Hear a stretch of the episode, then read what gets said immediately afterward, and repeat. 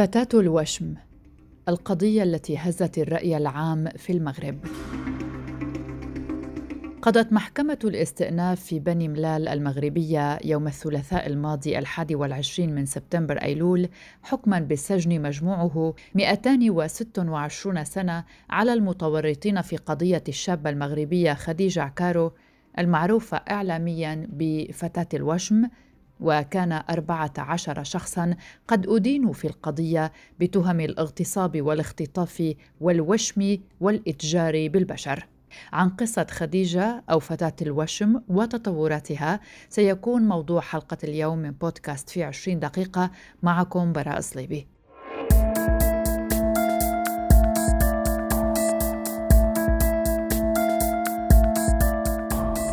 كانت المجني عليها خديجة عكارو تبلغ من العمر 17 عاما في العام 2018 حين تعرضت للاختطاف والاحتجاز والاغتصاب الجماعي واعتداءات جنسية وجسدية أخرى بشكل متكرر على مدى شهرين من قبل مجموعة شبان من قريتها قرية أولاد عياد قرب مدينة بني هلال.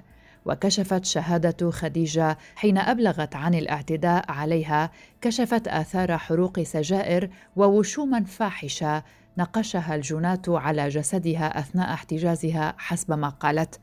وكانت قد نشرت خديجة مقطعا في 2018 انتشر على نطاق واسع روت فيه قصتها حين قالت إنها تعرضت أيضا للتعذيب على أيدي الجنات مؤكدة أن ما فعلوه بها دمرها.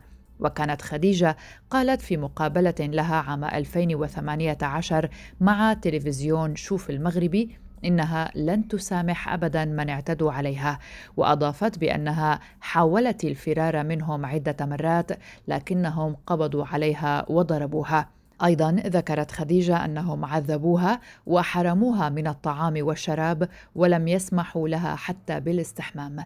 نستمع إلى جزء مما قالته في ذلك اللقاء ونذكر أنه كان عام 2018 لتلفزيون شوف المغربي. جاو شي وحدين.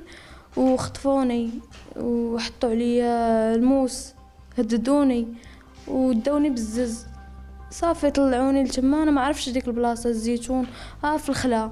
داوني وتكرفس عليا واحد منهم أنا راه دابا مشدود وريتو les gendarmes راه دابا مشدود. ومن بعد من تما كيعطيني من واحد لواحد وتكرفسوا عليا كامرين. وشموا لي يدي أنا؟ ما بقيتش عاقلة ما بقيتش عقلت على النهار اللي وشموا لي حيت ملي فقت مع الصباح لقيت يديا منفوخه وداراني. وتي ياخذ المقابل. هذاك اللي تكرفس عليا أنا عرفتو كي ياخذ المقابل كي ياخذ الفلوس. فلوس و... وبزاف. يعني تكرفسوا عليا هما دابا آه، تسعود اللي مشدودين وباقي الاخرين كيقلبوا عليهم. آه، لمدة شهرين. آه، حاولت نهرب ولكن ضربوني شحال من مرة.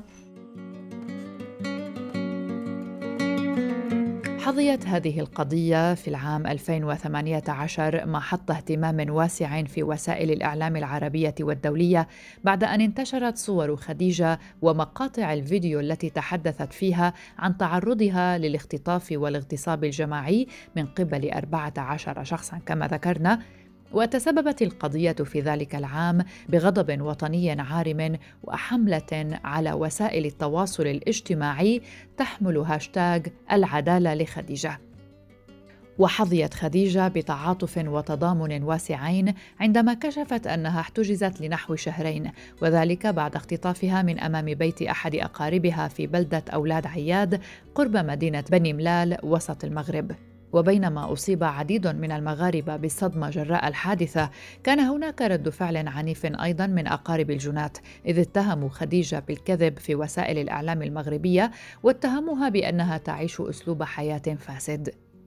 أما عن تفاصيل الحكم القضائي في قضية فتاة الوشم فبعد ثلاث سنوات من الحادثة حكمت الغرفة الجنائية بمحكمة الاستئناف في بني ملال في المغرب على الأربعة عشر شخصا المتهمين في قضية خديجة كالتالي. حكمت على أحد عشر متهما منهم بالسجن عشرين سنة لكل منهم فيما قضت على متهم قاصر بثلاث سنوات وعلى متهمين اثنين آخرين الأول بسنتين نافذة والثاني بسنة واحدة مع وقف التنفيذ حسب موقع هسبريس محامي الضحية الأستاذ إبراهيم حشان قال بأنه تمت إدانة المتهمين بتهم مختلفة تراوحت بين الإتجار بالبشر والاغتصاب وتكوين عصابة إجرامية والاختطاف. وأضاف أن المتهمين أدينوا أيضا بدفع غرامة قيمتها 200 ألف درهم مغربي أي حوالي 22 ألف دولار مقابل تلك الأضرار. وخص بودكاست في 20 دقيقة بهذه المشاركة. أكيد أن هذه القضية كانت قضية ربما عرفت مدة ثلاث سنوات. هذه القضية للمعتقلين ديال المتهمين على ذمة أحداث قضية خديجة. كانت مدة ديال ثلاث سنوات ما بين التحقيق أي غرفة التحقيق بمحكمة الاستئناف في بني ملال وبين غرفة الجنايات. هذه القضية هذه صدرت فيها أحكام مؤخرا بتاريخ 21 تسعود 2021 الأحكام تراوحت ما بين 20 سنة وسنة. 20 سنة في حق 11 المتهم. هاد المتهمين اللي تابعتهم غرفة الجنايات بتهم أو تهمة الاحتجاز والإختطاف والإغتصاب لقاصر. لأن خديجة آنذاك كانت لا زالت قاصر بالإضافة إلى جناية الاتجار بالبشر. الجناية ديال الاتجار بالبشر اللي تات العقوبة ديال هذه الجريمة في حق قاصر تصل إلى حدود 30 سنة عوض 20 سنة وبالتالي فالقضاء كان بالنسبة لنا آه، كدفاع كان رحيما عندما أصدر أحكام تتراوح بين 20 سنة لأن الحد الأقصى لعقوبة الاتجار بالبشر لباقي العقوبات تصل إلى حدود 30 سنة. وبالتالي نحن كدفاع لا نرى هذه الأحكام أنها أحكام قاسية بالعكس بل إنها أحكام آه، جاءت في إطار فصول المتابعة أنها صدرت في حق هذا المتهم نظرا للجرائم المرتكبة من طرفهم في حق هذه الضحية خديجة. وبالإضافة إلى أن المحكمة حكمت بتعويض في حدود 200 ألف درهم آه، على الأضرار النفسية وأكيد أن الأضرار النفسية التي لا زالت تعاني منها. خديجة إلى يومنا هذا هي أضرار خطيرة مهما كان المبلغ مبلغ التعويض الذي حكمت به المحكمة لن يصل إلى جزء بسيط من الأضرار النفسية. خصوصا النفسية التي عانت منها ولا زالت تعاني منها الضحية خديجة نظرا للوشوم ونظرا للاحتجاز من طرف هذه المتهمين لفاق شهرين تقريبا وكانت كانت تباع وتشترى بين هؤلاء الأشخاص مقابل دريهمات عديدة جريمة بشعة بكل ما ما تعرفه البشاعة من معنى.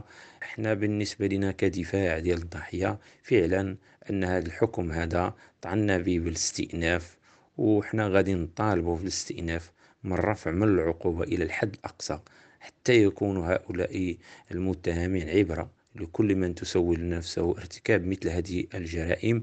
آه، بالنسبة للتعويض كذلك الرفع من التعويض حتى يكون هذا التعويض فقط ولو جزء بسيط من الأضرار النفسية والبدنية اللي تعرضت لها بالإضافة إلى أن هذه الأوشام لا زالت لا زالت تترافقها يوميا أنها ولات تعيش رعب ولات أدى بها هذا الشيء اللي وقع لها الانحراف إلى الرعب إلى الأمراض النفسية خطيرة يعني لا زالت معها. وبالتالي القضية هذه هي قضية قضية رأي عام والقضاء قال الحكم ديالو فيها ولو أننا إحنا كدفاع ديال الضحية بأننا ما راضينش على هذا الحكم وأننا تنطالب بأقصى ما يمكن من العقوبة لأن هذه جرائم خطيرة. سألنا الأستاذ المحامي حشان بالمقابل عن دفاع المتهمين. أكيد أن دفاع المتهمين وفي إطار مهام الدفاع الملقاة على العاتق ديالو أنه أكيد أنه لا بالنسبة للدفاع ديال المتهمين ولا بالنسبة للأهل ديال العائلات المتهمين. يعني هما فعلا أنهم تعتبروا هذه الأحكام هي أحكام جد قاسية في حق المتهمين وأن العائلات ديالهم أثناء صدور الحكم ديك الليلة ديال صدور الحكم فعلا أنه كان كأن موتى يعني واحد النحيب واحد الضجيج على الأحكام وواحد الرفض تام لهذه الأحكام واعتبارها أحكام قاسية في حق المتهمين. آه، كذلك أما بالنسبة لنا للدفاع كذلك ديال المتهمين أنه كان يطالب بالبراءة باعتبار أن هذا الملفات هو ملف يعني خالي من أي وسيلة من وسائل الإثبات. أما بالنسبة لنا إحنا اعتبرنا بأنه ليس بحكم قاسي وإنما حكم نظرا للجرائم المرتكبة حكم عادي جدا حكم جاء في إطار مقتضيات فصول المتابعة وأيضا سألناه عن حالة خديجة. أنه فعلا هاد الأحكام هما على الأقل الأب ديالها راه خرج بواحد التصريح واحد الفيديو تيقول بأنه راه على الأقل هذا الحكم هذا رجع دار واحد رد الاعتبار معنوي لهاد خديجة والعائلة ديالها لأنه على الأقل الحكم كان كان يعني كان حكم في يعني عطاهم واحد النوع واحد الجزء بعدا من من الراحة النفسية واخا ان لا زالت خديجة تعاني من من يعني اضطرابات نفسية ومادية ولا زالت تتعرض للعلاج النفسي. بقت تاخذ أدوية على أساس هذا العلاج النفسي. وبالتالي إحنا اعتبرنا بأنه هذا الحكم غير منصف لها. ولذا تطعنا فيه بالاستئناف وننتظروا محكمة الاستئناف ونتمنى محكمة الاستئناف تعاود تنصفها أكثر فأكثر. كيف علق والد خديجة على الأحكام القضائية بحق المدانين في الجريمة؟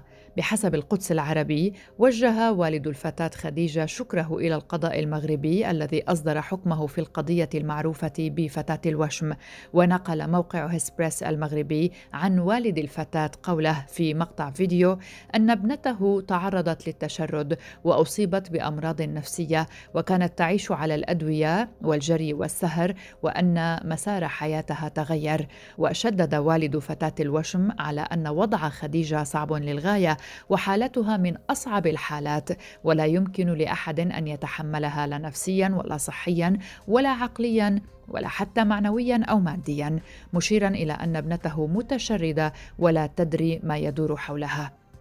نستمع إلى جزء مما قاله في ذلك اللقاء. تغير المسار ديالها يعني ولكن الحمد لله كاع اللي داز علينا هذا ابتلاء حمد الله وشكرنا. إنما واحد شوية راه القضاء نفس علينا واحد شوية. هذوك الناس راه داكشي اللي تيتساهلوا راه راه خاضوه. واخا حنا ما بغيناش لأنه ضحية وبنتي ضحية. ولكن راه اللي دار الذنب تيتساهل العقوبة.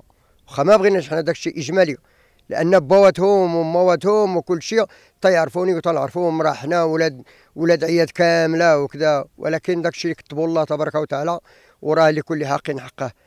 راه تمحنات وتغير المسار ديالها وتغيرت حياتها. ما هي الزواج ما هي الخدمة ما هي ما تخرج ما تضرج وعندها أمراض نفسية وعندها شله حوايج عندها واقفه غير بالأدوية. درك ما عندنا باش نشريو حتى أدوية ما عندنا باش نشريوهم. حنا راه غير تن نديرو هوك ونديرو هوك وصافي. بالنسبة للوضعية ديال خديجة يعني صعيب بزاف. حالة من الحالات الواعرات حالة اللي ما يقدرش شي واحد يتحملها. متشردة. متشرده ما عارفة راسها في الدار ولا برا ولا حنا راه تنحاديوها راه كانت غتهبل. ولكن ربي تبارك وتعالى ولكن الدواء راه ما تيتفرقش معها راه الدواء دائما راه تشرب الدواء ديالها. حضرات وشافت كل شيء وسمعت بكل شيء وراه من هنا لقدام نطلبوا الله تبارك وتعالى باش باش غترجع لينا وغتدير عقلها ودير مستقبلها وتفهم الحياة فين غادية.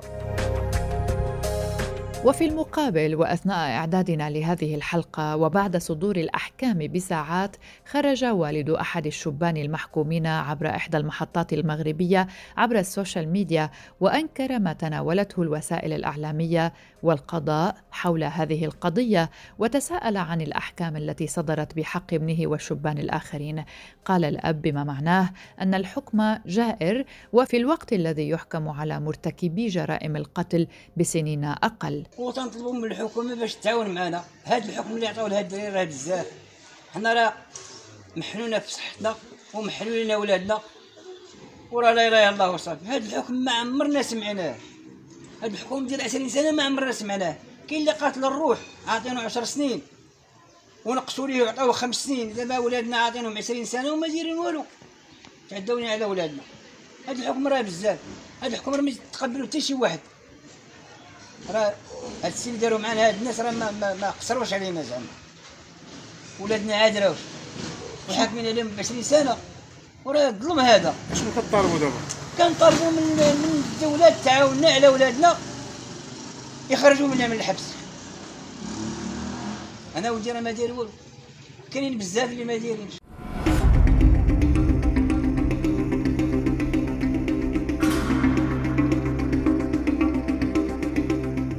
يحذر نشطاء في مجال حقوق الإنسان من انتشار ظاهرة الاعتداء على النساء في المغرب حيث أظهرت دراسة أن أكثر من نصف النساء تعرضن للعنف.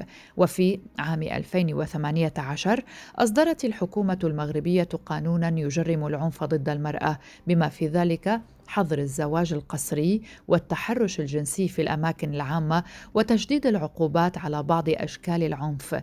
حيث منحت النساء المغربيات الحماية القانونية من جرائم التحرش أو الاعتداء أو الاستغلال الجنسي أو سوء المعاملة ولأول مرة ينص هذا القانون على سجن الجنات. لكن هيومن رايتس ووتش انتقدت تلك القوانين لأنها لا تجرم الاغتصاب الزوجي صراحة. كما أنها تفتقر إلى تعريف دقيق للعنف الأسري إلى جانب أن كثيرا من الجمعيات النسوية تعتبر هذه القوانين غير كافية.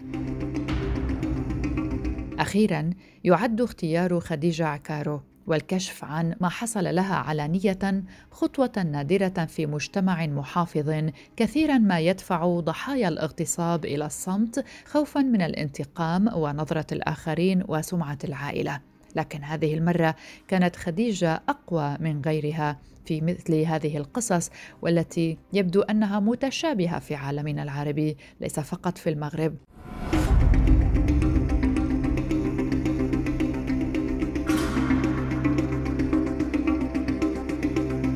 نرغب في الاستماع إلى آرائكم حول هذه القضية. هل تجدون أن الأحكام منصفة أو ظالمة بحق المتهمين؟ أو أن خديجة فعلا تكون بهذه الطريقة حصلت على حقها؟ وهل يمكن أن ينسى ما حصل خلال الشهرين اللذين قضتهما خديجة في ذلك المعتقل؟ إنجاز التعبير. ننتظر تعليقاتكم من خلال المنصات المختلفة التي ستجدون عليها حلقة اليوم من بودكاست في 20 دقيقة عبر فيسبوك وتويتر وإنستغرام وأيضا عبر منصات بودكاست المختلفة iTunes، Google Podcast، Spotify، Stitcher وأيضا منصتي SoundCloud وأنغامي.